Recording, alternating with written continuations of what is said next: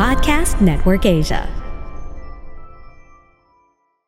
The hottest and the latest stories in the showbiz world this week. Roundup. This is Push Most Wanted. Top news stories of the week.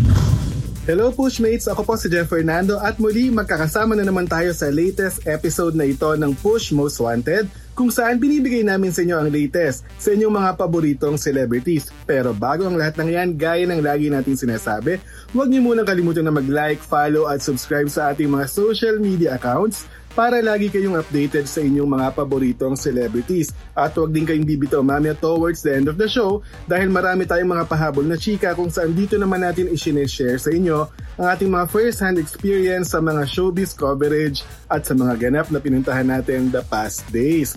At simulan na natin sa ating top news story number 5. May issue nga ba sa pagitan ni na Carla Estrada at Ami Perez? Carla Estrada at Ami Perez, may issue sa isa't isa? Nilinaw na ni Carla Estrada ang mga bali-balitang may issue sa pagitan nila ng host na si Ami Perez. Ayon kay Carla, may basbas mula kay Ami Perez ang pag-host niya sa programang Face to Face na dating si Ami ang nag-host. Nagbigay din daw ng advice sa kanya si Chang Ami kung paano i-handle ang show nang puntahan niya ito sa kanyang bahay para kausapin. Matagal na kami nag-uusap about this. Inayos ko muna at sinigurado ko na ako na talaga. Pinuntahan ko siya sa bahay niya at nakipag-usap at humingi ako ng advice, ani Carla. Ayon kay Carla, maraming advice na binigay sa kanya si Chang Ami at isa na rito ang pagiging kalmado at relax sa pag-host. Dagdag pa nito, magkaibigan sila ni Ami, kaya naman walang issue sa pagitan nilang dalawa. Alam niyo, bibigyan ko kayo ng trivia ha. Isa ako sa mga original episode writers ng original na Face to Face kung saan si Ami Perez ang host at co-host niya si Lance Mortel. At syempre nandiyan ang trio Tagapayo kasama pa dati si sa attorney Persida Acosta, 'di ba? At saka si Dr. Camille Garcia nakasama pa rin ngayon sa episode na ito or sa edition kung saan si Carla Estrada na ang host ng Face to Face. Nakakatawa itong show na to kasi kakaiba siya uh, nire-resolve, pinapakinggan ang dalawang panig sa kakaibang paraan na words ng masa. Parang pinag-aayos mo sa barangay level yung mga hindi magkaintindihan na dalawang panig. Natatandaan ko may episode pa ako dati, dayaan sa Miss Gay, ganyan. Ganun ka masa, ganun ka animated yung mga kwentuhan doon. At nakakatuwa dahil magbabalik ang ganitong timpla ng mga programa sa local TV. Para naman sa ating top news story number 4, sino kaya itong mga kapamilya stars or kapamilya actress na na-meet ang kanilang K-pop idols? Nandito ang detalye. Kim Chu at Denise Laurel na-meet ang K-pop group na Treasure. Sa ginanap na two-night concert ng K-pop group na Treasure, nagkaroon ng pagkakataon ng aktres na si Kim Chu at Denise Laurel na ma-meet and greet ang kanilang o ang mga miyembro ng K-pop group na ito. Sa kani-kanilang Instagram ay ibinahagi ni Kim at Denise ang mga litrato nila kasama ang K-pop idols. Agad naman itong kinainggitan ng fans at pinasalamatan ang dalawa sa pagmamahal nila sa Treasure. Samantala, nagkaroon din ng chance si Denise na makapag-record ng sayaw kasama ang Treasure member na si Cho Hyun Suk. Ani Denise, contagious ang energy ng bawat miyembro at excited na siyang ibahagi ang meet and greet experience niya sa kanyang vlog.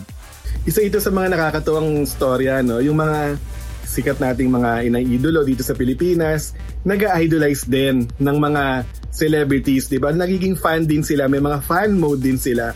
At aminado sila, hindi nila ni tinatago, hindi nila kinakahiya. Sa kasong ito ni Kim tsaka ni Denise talagang ipinakita nila ang kanilang suporta, ang kanilang pagiging fan sa K-pop group na ito. Talaga namang silang trending ngayon, ang mga K-pop group, di ba? Ang kanilang music, yung kanilang pag-aayos, kanilang itsura, ang kanilang mga ang kanilang mga shows, 'di ba, mga pelikula pinapanood talaga dahil iba ang kanilang estilo at talagang nagmamarka, pinaghahandaan. Ang wish ko talaga maging ganito ang Pilipinas na one time tayo naman yung maging uso at sana dumating tayo sa point na tayo rin yung in demand worldwide pagdating sa music, sa pelikula at sa mga series. Ang ganda nun, di ba? Pumunta naman tayo sa ating top news story number 3. Ano kaya itong bagong single ni Angie Salvacion? Ange Salvacion, handa na sa mas mature na music styles. Inilabas na ng Pinoy Big Brother Community Season 10 big winner na si Angie Salvacion ang bago nitong single na pinamagatang Paraiso. Anya ang kantang ito ay simula ng pag-introduce niya ng bagong Angie sa publiko. Handa nang iwan ng singer ang sweetheart image niya dahil bukas na ito sa bolder at alluring na music styles. Anya, nag-grow na siya sa showbiz industry kaya naman kailangan niya ring i-reinvent ang kanyang sarili. Para kay Angie tungkol sa pagkakaroon ng self-confidence at empowerment ang tema ng kanyang bagong single. This track will pave the way for a new Ange. Kasi I like to explore and experiment with different sounds. And I believe that Paraiso is the perfect song to introduce like the new me. Pagbabahagi ni Ange. Samantala, isinulat din niya ang anim na awitin ng kanyang debut EP na kasing-kasing dalampasigan na inilabas noong nakaraang taon. Congratulations kay Angie at huwag kang mag-alala sa iyong pagbabagong sa inyong pag-evolve bilang isang artist, 'di ba sa pagbabago ng style, sa pagbabago ng pagbibihis, makeup, gupit, etc. Bahagi yan ng career ng isang artista, kailangan mag-grow, kailangan mag-move on sa mga bagay-bagay, 'di ba? Hindi naman pwedeng forever kang pa-sweet. Talagang dapat ipakita mo rin yung side mo na ito naman, meron din akong side na ganito para mas nakikilala ka ng iyong mga fans at mas nakikita nila yung versatility mo bilang isang artist. Para sa ating top news story number 2, kumusta na kaya si Miles Ocampo matapos ang pinagdaan ng surgery? Miles Ocampo, nagkaroon ng medical emergency. Sa recent Magandang Buhay guesting ng aktres na si Miles Ocampo ay ibinahagi nitong sumailalim siya kamakailan sa isang medical procedure upang maagapan ang problema niya sa kanyang thyroid. Nagkaroon po ako ng emergency actually habang ginagawa ko yung Batang Quiapo, ani Miles. Dagdag pa nito, naramdaman niyang lagi siyang pagod at tila laging may nakasakal sa kanya. Anya, nilalamig din ito bigla kaya naman pinili na rin niyang magpatingin at magpa-blood test. Kwento ni Miles dahil sa ginawang surgery ay mga projects or may mga projects siyang kailangan niyang ipostpone dahil ayaw umano nitong hindi 100% ang maibigay niya sa bawat project na gagawin. Pag-amin pa nito, nakaramdam din siya ng frustration sa nangyari dahil para sa kanya ay ginagawa naman niya ang part niya. Patuloy pa ni Miles, life-threatening ang naging kondisyon niya at ibinahaging may last medical procedure pa itong pagdadaanan. Get well soon kay Miles Ocampo at tama yung sinabi niya, napaka-professional nun. Postpone muna at sana maintindihan ng mga producers ni Miles na hindi niya maibibigay yung kanyang 100% na atensyon at performance kung meron siyang iniinda sa kanyang kalusugan, di ba? At Miles, di ba nakakatuwa dahil nagsimula siya bilang child star. Yan yung advantage na nagsimula bilang child star. Hasang-hasa sa trabaho, di ba? Alam na alam nila kung ano yung gagawin.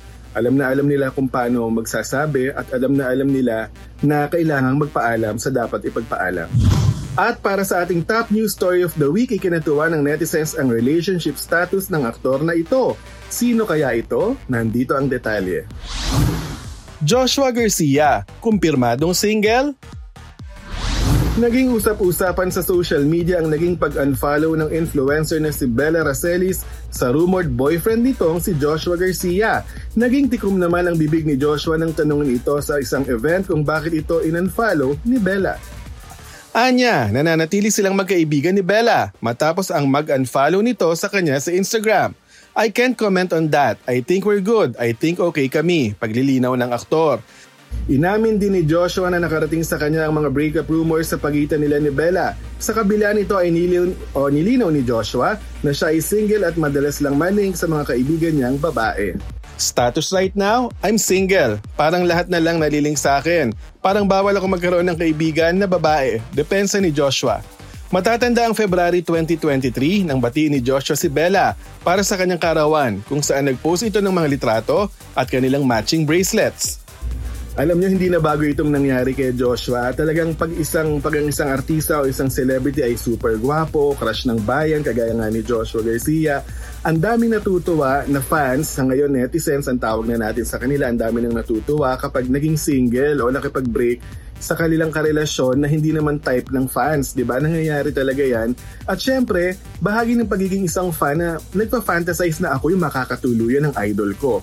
Nangyayari 'yon at normal 'yon sa kasong ito ni Joshua, kaya natuwa yung maraming fans, di ba? Kasi it's either hindi ikaw yung gusto namin para sa idol namin, di ba? Parang ganun or aminin natin, ang dami nagsasabi, hindi, tayo, hindi kayo bagay, mas bagay si ganyan, mas bagay si ganito. Dahil ngayon may social media napaka-vocal ng mga fans sa pagsasalita kung ayaw nila o gusto yung nalilink sa idol nila. At yan ang mga maiinit na balita sa showbiz ngayong linggo. Makita-kita ulit tayo next week para sa mas marami pang balitang artista. Again, huwag niyo muna kalimutan na i-like, follow at subscribe ang ating mga social media accounts para lagi kayong updated sa inyong mga paboritong celebrities. At narito na ang ating mga pahabol na chika. Nakausap natin si Raisa Senon kamakailan na may bagong pelikula na may kinalaman sa reincarnation. Talagang pinagtatagpo sila ng kanyang character at ng kanyang love interest sa pelikula ng ilang panahon hanggang hindi sila nakakatuluyan. Hindi na bago ang ganyang mga kwento pero nakakatuwa ang retelling at ang paraan ng pagkukwento sa pelikulang sa muli. Nandito ang kwento ni ni Raisa kung anong ginagawa nila ng kanyang leading man na si Sian Lim habang sinushooting ang pelikulang ito in between takes. Ito ang sagot ni Raisa. Siya nagbo-vlog siya that oh. time. Oo, uh, kumakain kami ng kumakain kami ng mga street foods, ganyan. Tapos, tapos magsasabi kami ng critics sa food, kamusta yung sauce, ganyan, mga ganun. Tapos, wala kasi that time, saan po yung anak ko? So, every time na mag-break time o lunch time or dinner time, bumabalik po ko ng room to check yung anak ko. At puntahan naman natin ang bagong beauty search na ang pangalan ay Mrs. Philippines kung saan hahanapin naman ang pinakamagandang Mrs. na Pinay sa buong Pilipinas. Ano ba ang kanilang hinahanap at gaano ba kaimportante ang advocacy para sa pageant na ito? Narito ang sagot ni Direk Garrett. Okay, our requirements is uh, 25 to 55 years old. Of course, ang hinahanap namin, uh, mother of a good moral character, mm and yung uh, may magandang puso para sa pamilya. Mm-hmm. Okay, kailangan po bang ano, uh, important meron din siyang advocacy? May mga ganun po bang yes, requirements? Yes, of course, dapat may advocacy siya na ipapakita sa amin mm-hmm. na yung pagtulong niya or meron siyang uh, meron siyang tinutulungan na na uh, orphanage. Congratulations Mrs. Philippines at alam namin marami ang nag apply at interesadong makuha ang corona ng Mrs. Philippines Search. Isa pang pahabol na chika na ka-one-on-one natin ang isa sa mga promising na kandidata ng Miss Philippines Earth na nagre-represent ng Dipolog City. Napakatahimik niya dahil talagang ang dami nga namang mga candidates ang ingay sa social media. Siya, slowly but surely ang kanyang atake. Sino ba siya? Kilalanin natin. Although pageant, all the pageants promote women as being strong and powerful, but Miss Earth is promoting sustainability, is mm. promoting our advocacies about the environment. Okay. Sino yung beauty queen na nilulook up to mo at saka paano siya nakaka-inspire sa'yo? Of course, it's Miss Catriona Gray. Oh, yeah. bakit? She's so powerful, she's so independent, and she has her own beliefs and her ideas. And it's it really speaks through the way she walks on stage. You can feel her presence the moment she walks. At mga kapamilya, huwag niyo rin kalimutan na mag-tune in sa ABS-CBN Entertainment Spotify in partnership with Podcast Network Asia dahil mapapakinggan niyo na rin dito ang inyong favorite ABS-CBN shows na Push Bets Live at syempre itong Push Most Wanted. Muli, ako po si Jeff Fernando at ito ang Push Most Wanted.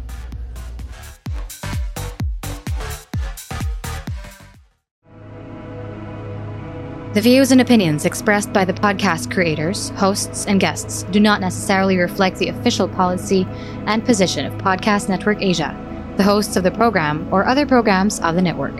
Any content provided by the people on the podcast are of their own opinion and are not intended to malign any religion, ethnic group, club, organization, company, individual, or anyone or anything.